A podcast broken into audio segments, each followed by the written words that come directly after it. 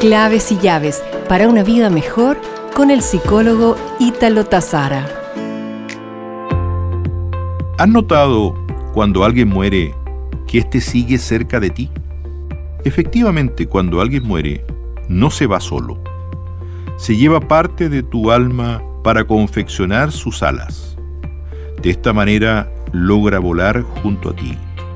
No se va solo, se lleva tu voz y escucha con atención de esta manera logra guiarse en el camino. Se lleva los recuerdos, de esta manera se ríe durante el camino para no aburrirse. Cuando alguien muere, no te deja solo, te deja parte de su alma, de esta manera sabrás que está bien. No te deja solo, te deja su voz, de esta manera será tu conciencia. No te deja solo, te deja los recuerdos, de esta manera reirás con él. Cuando alguien muere, sucede algo mágico, un tanto inexplicable no se quiere alejar, entonces cambia de cuerpo para estar contigo. Busca en los demás un fragmento de él. Busca bien y lo encontrarás. Cuando alguien muere, no se quiere alejar. Cuando se te nubla la vista, es él que pasa frente a ti.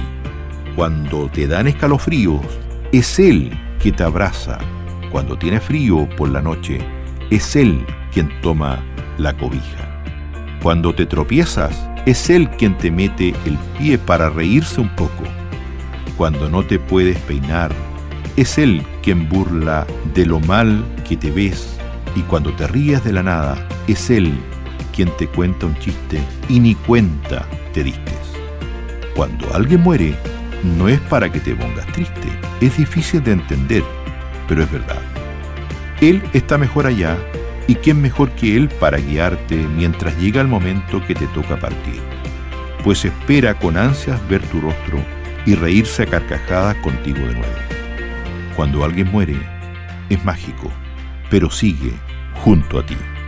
Nos reencontraremos pronto con más claves y llaves para una vida mejor.